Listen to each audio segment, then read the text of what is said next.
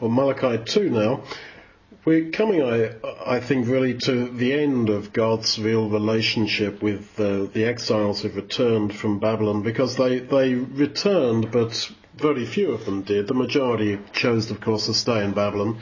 And those who did return, according to Haggai, returned really motivated by a desire for their own personal benefit. They thought that if they came back, they would get their own land and their own little houses they could build on that land and they looked forward to good harvests. And God says, well, because of that, I have sent a famine upon you. And you didn't really come back to build my house. You came back to just build up your own kingdom rather than my kingdom. If you remember the time of Ezra, uh, when they first started to go back, Ezra sort of says, oh, hang, we don't have any Levites. There's no priests. Um, no, we can't go back yet. And he's got to sort of run around and, and try and persuade a few Levites to come back from Babylon. So the Levites came back, but they weren't exactly uh, switched on. They had to be sort of uh, really talked into it by uh, by Ezra. And when they got back there, according to Ezra and Nehemiah, they went off and uh, just uh, farmed their own land and didn't really get on with teaching the people. And so here in Malachi 2, we have a particularly uh, quite uh, caustic, really, criticism of the priests who had returned uh, from Babylon. And God really tried to get the people who returned to live up to the potential that he had enabled. They could have built the temple as he specified in the last chapters of Ezekiel. They could have really had a restored kingdom of God on earth. But they didn't want it because they were caught up by their own immediate pettiness, their immediate needs, what they wanted, and they wouldn't see that bigger picture of His glory. And so he says in verse 2, I will send a curse upon you, and I will curse your blessings. Yes, I have cursed them already. Now I think there you see a little bit how God operates. He makes a statement. He says, I have already cursed you. I've already done this, but I will send this curse upon you. There's a kind of a gap in between his statement of what he's going to do and what in that sense he has already done uh, and his execution of it. Now bearing in mind that if God says something it is as good as done, that gap is really the gap of grace and there is an urgency during that gap to repent. And you get it really clearly with Nineveh. In 40 days, Nineveh will be destroyed. There were no conditions, but there was the 40 days gap. It, he didn't say, if you repent in those 40 days, all will be well. Just said, in 40 days, you will be destroyed. So there was a gap. And it was in that gap that they had the possibility of repenting and of changing God's expressed purpose. And this is really the position that we're in we have been, in that sense, condemned because we have sinned. And that's that. But in this gap between the statement of that, that curse, if you like, and its actual physical fulfillment, there is this possibility to change God. And this uh, openness that he has to human repentance. Now that is a wonderful thing because we are living in the gap period not only in our own lives, but in society, the world, etc. for Israel. We're living in that gap period, and this is what gives our human existence a great intensity. There's a, an extreme importance attached to life and living and how we are. Now, he, he says, verse uh, 4, um, that in that day, when they are condemned, then you shall know that I have sent this commandment unto you, uh, that my covenant might be with Levi. He's saying, I wanted to continue my covenant with you, but you don't want to. And in that day you shall know. This is a theme, really, in all the descriptions of the rejected, that too late, in that day, then they will know. And Jesus had this in mind, I think, when he said, You won't see me again, he said to the Jews, who he'd said were going to be condemned, You won't see me again until you shall say, Blessed is he that comes in the name of the Lord. That too late you will bless me. And it's the same all through the prophets, especially Ezekiel, that in that day you shall know my name. You shall know me. But too late. And I think this is the basis of the weeping and gnashing of teeth. That it's not so that, well, if it doesn't work out, you come to day of judgment, Jesus says, well no, you're not going to be there, that you just shrug your shoulders and say, yeah, well I never really wanted to be anyway, never really quite got you, never really quite got what on earth you were on, on about, and then you just sort of walk away and, yeah, live your life and then die, eh, and that's it. No. Nobody will be indifferent in that day.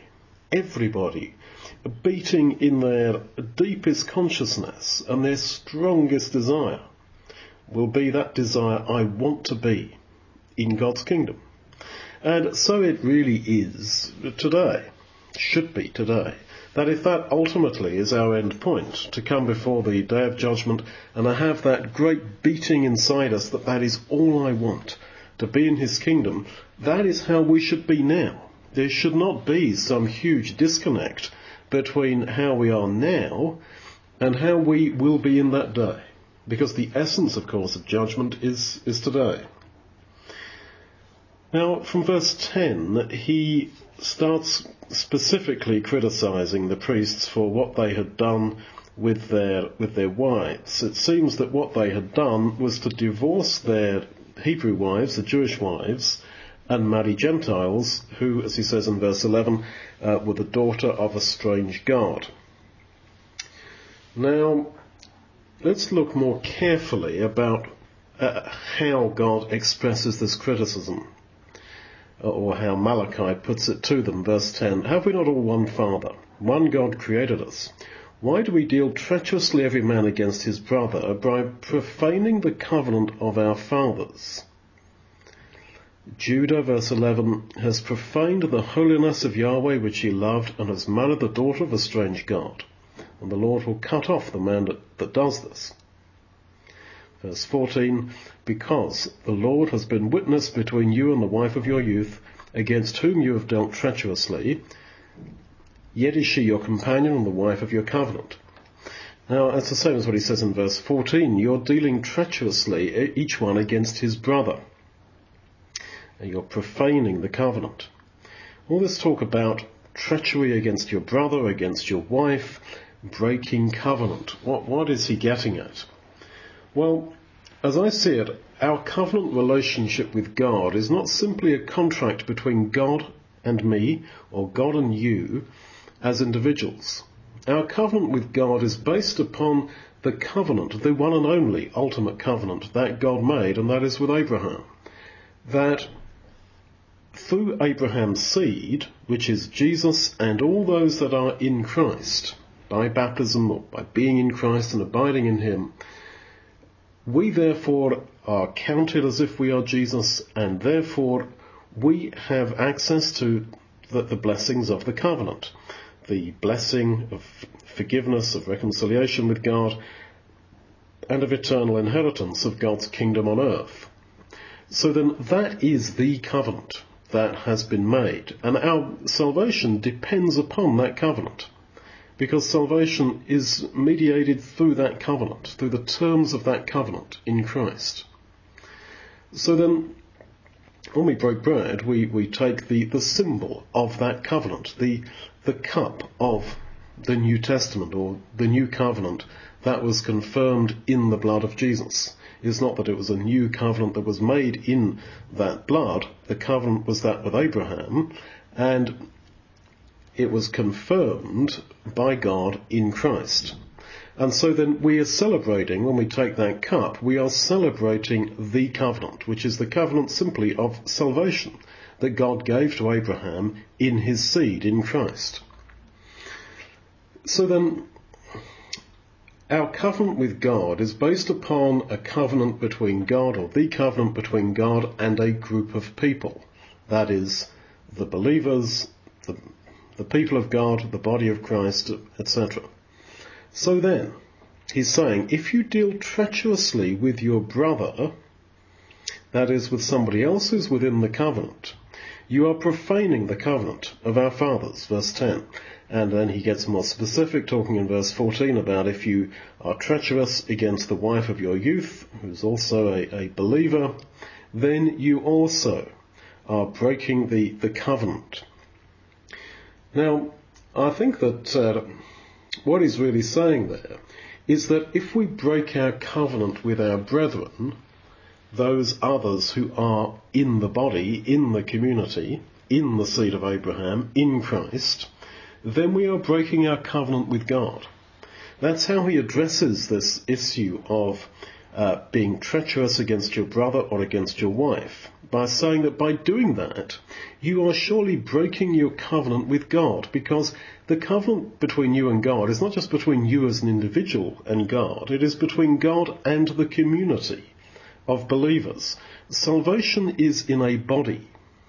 It's not that you and I personally shall be saved by some special kind agreement that God made. The one person who died and shall live forever is the seed of Abraham as Jesus. But we can become part of him. We can become part of the, the people of God. And thereby we have this hope of salvation and of resurrection as he also rose. And so Paul puts this another way when he talks about the body of Christ, and he does that in the context of talking about division. And he basically says that if you don't want anything to do with your brethren who are part of the body of Christ, that is your attitude to Christ. You are really saying, I don't want to be part of Christ.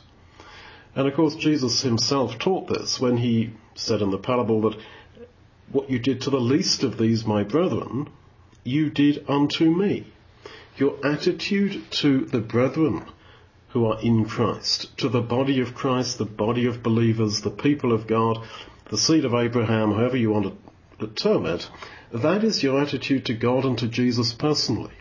And so Malachi's reasoning here, if you uh, break your covenant with each other, when you're all within the, the covenant people, you cheat on your wife who's a believer, you divorce her, you go off with some Gentile woman, you uh, act treacherously, verse 10, every man against his brother, then you profane the covenant. Now, this is a very uh, profound issue. Because what it means is that if we're saying that I will not have anything to do with the people of God, we are really saying I'm out with God. And so often people who in many ways are very pious, apparently, very religious, read the Bible a lot, hold themselves in some parts of their lives to very high standards, uh, quite commendably so. Very often, they are the very ones who will not have anything to do with the rest of the people of God. And I can only plead with all of us to be aware of this and not to go along with any separation at all from those for whom Christ died, for those who are the covenant people. Because really our salvation depends upon this. We are saved in a body, in a community. And if we break out of that community, if we are if we act inappropriately against others who are within the covenant body, well, that is what we're doing to God and, and Jesus. Uh, this is very profound, and it's really written almost in every other page, I think, that, that Paul wrote, if not more often. Um, he's really urging us, and Malachi here is urging them in the same spirit, to be so careful about your attitude to others in the community of believers. Because by doing this, but by separating from them, etc., you are potentially breaking your relationship with God. And as I say, the paradox is that those who often uh, do this walk out and say, no, I, I can't st- stomach this, I can't be here if such and such is going on, etc. Um, they have the impression that they are somehow more spiritual, that they are holding everyone to a high spiritual standard, but actually what they're doing is uh, is an abomination, and what they're doing is actually asking for condemnation because they are separating themselves from God and His Son. Now, of course, that's not how they see it, but that is how God reveals in the Bible that He sees it. Now, I'm not saying they shall not be in God's kingdom because I like to believe that God's grace is enough even for them. But we have got to be careful ourselves. All we can say is that whether it costs me status, loss of family, loss of whatever, if that's the price that is asked from me by the Father and His Son, well then who would not pay that price? Especially as we are all sinners uh, desperate for, for God's grace and have been shown that grace. So he sort of develops the idea a bit in verse 11 where he complains that uh, not only the priests but Judah has done this, like people, like priest. Judah has married the daughter of a strange God. But in verse 10 he has said that for us we have one Father, that is God. We are the children of God, but you have married the daughter of another God. So I think what he's saying is that we're all the children of our gods. We are the children of God, and people who worship idols, for example, are the children of, of those idols. And so if God is really God for us, then there is no place for any kind of idolatry at all. And of course, as we so well know, and as we are so often reminded by our brethren, idols are not, in our context, bits of wood and stone. They are all the nonsense that we are surrounded with in, in this world. Now, these things are, are important, uh, uh, as I, as I say. He says in verse 15, Take heed to your spirit, and let none deal treacherously against the wife of his youth. Absolutely right. He realizes that those who had dealt treacherously against their wives, who had cleared off and divorced them, taken other Gentile women, etc. It all started in the mind. It all started in the spirit. And so he says, take heed to your spirit so that you don't deal treacherously against the wife of your youth. And of course the Lord Jesus puts that in other terms when he talks about uh, not looking lustfully. And to look lustfully is uh, as if you have actually committed uh, sexual sin. Verse 16, again, take heed to your spirit. He repeats this, that you deal not treacherously. But he says, verse 16, uh, God hates this, uh, what you're doing, and people, you people are covering violence with your garment. Violence. Yes, I think that is an example of where God looks at, if you like, psychological sin so seriously that as far as God was concerned, what they were doing was violent. And in reality, I don't suppose they had used violence, they had simply had an affair. Simple as.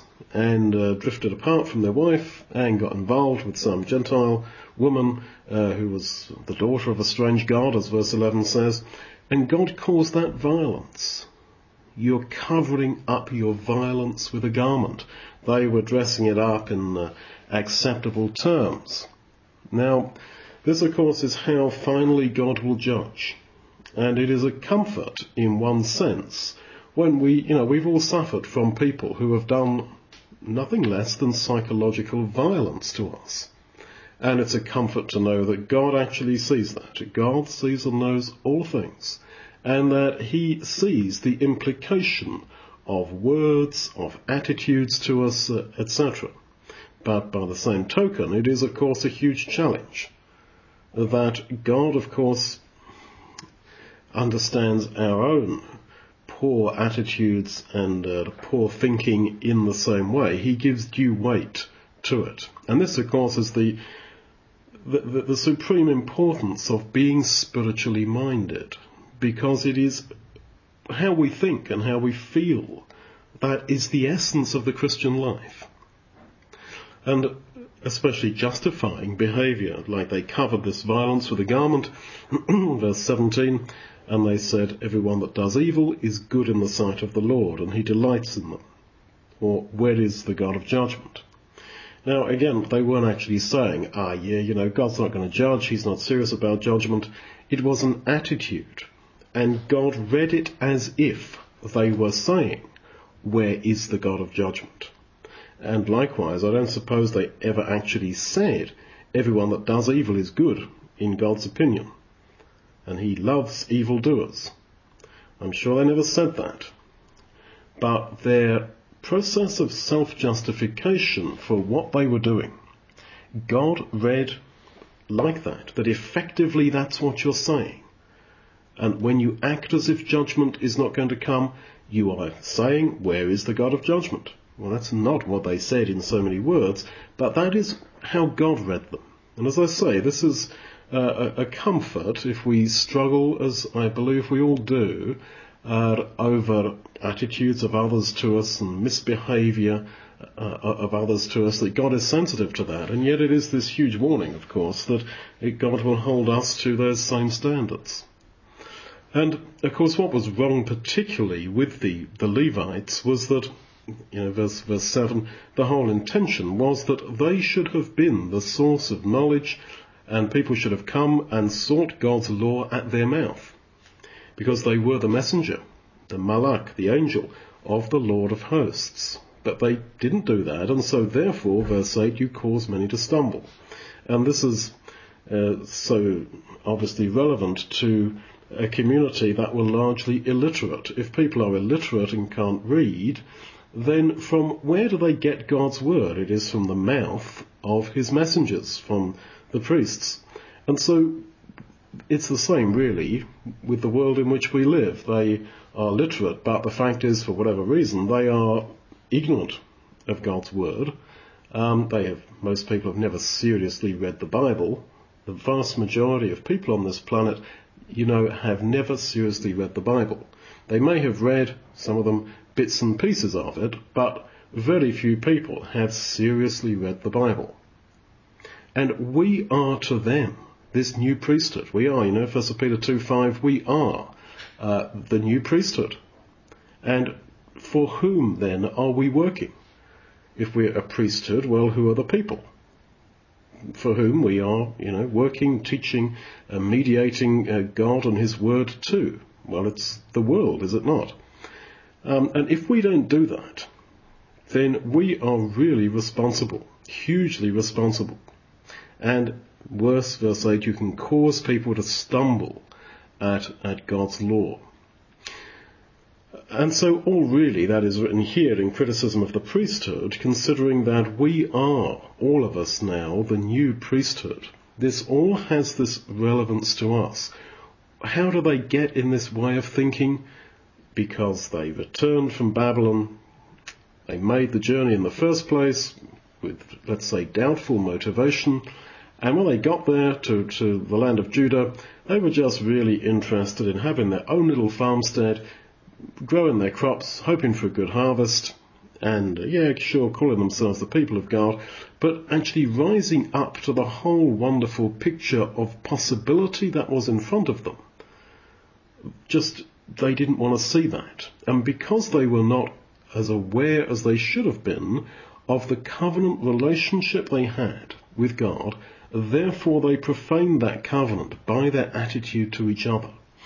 So this comes out to this, that we're now going to, to take the symbol of that covenant. And let's remember that we are in covenant relationship with God. We are saved by that covenant. And that covenant is not between God and you personally with no account for anybody else. There's only one covenant, and that is with the people of God, the seed of Abraham, which is all those that are in Christ in our day. And whenever you meet someone who's in Christ, wow, you know, here's your great opportunity uh, to act to them as you wish Jesus to act to you, and to be so careful that we do not, in any sense, as he puts it, deal treacherously against the people of God, that we have no barriers against anyone in the people of God. Because if we do that, well, this is a barrier we are putting up against God and against His Son. You know, in Paul's terms, we are to examine ourselves to make sure that we are discerning the body of Christ. And he says that, of course, particularly in the context of the breaking of bread. And I I can only say that the breaking of bread should be open, at very least, to all who are in the body of Christ. In fact, it must be. Because otherwise you are going to end up doing exactly what Paul says will put you outside of the body by putting up a barrier between you and people in the body of Christ. You are putting up a barrier between you and the Lord Jesus himself personally. Because salvation is in a body, is in a community. And it's this which has the potential to bind us together, looking at it more positively, to bind us together like nothing else. That immediate desire to be open and, and, positive to each other, knowing that our attitude to each other and our love for each other and our devotion to each other is our love for God and our attitude to Him.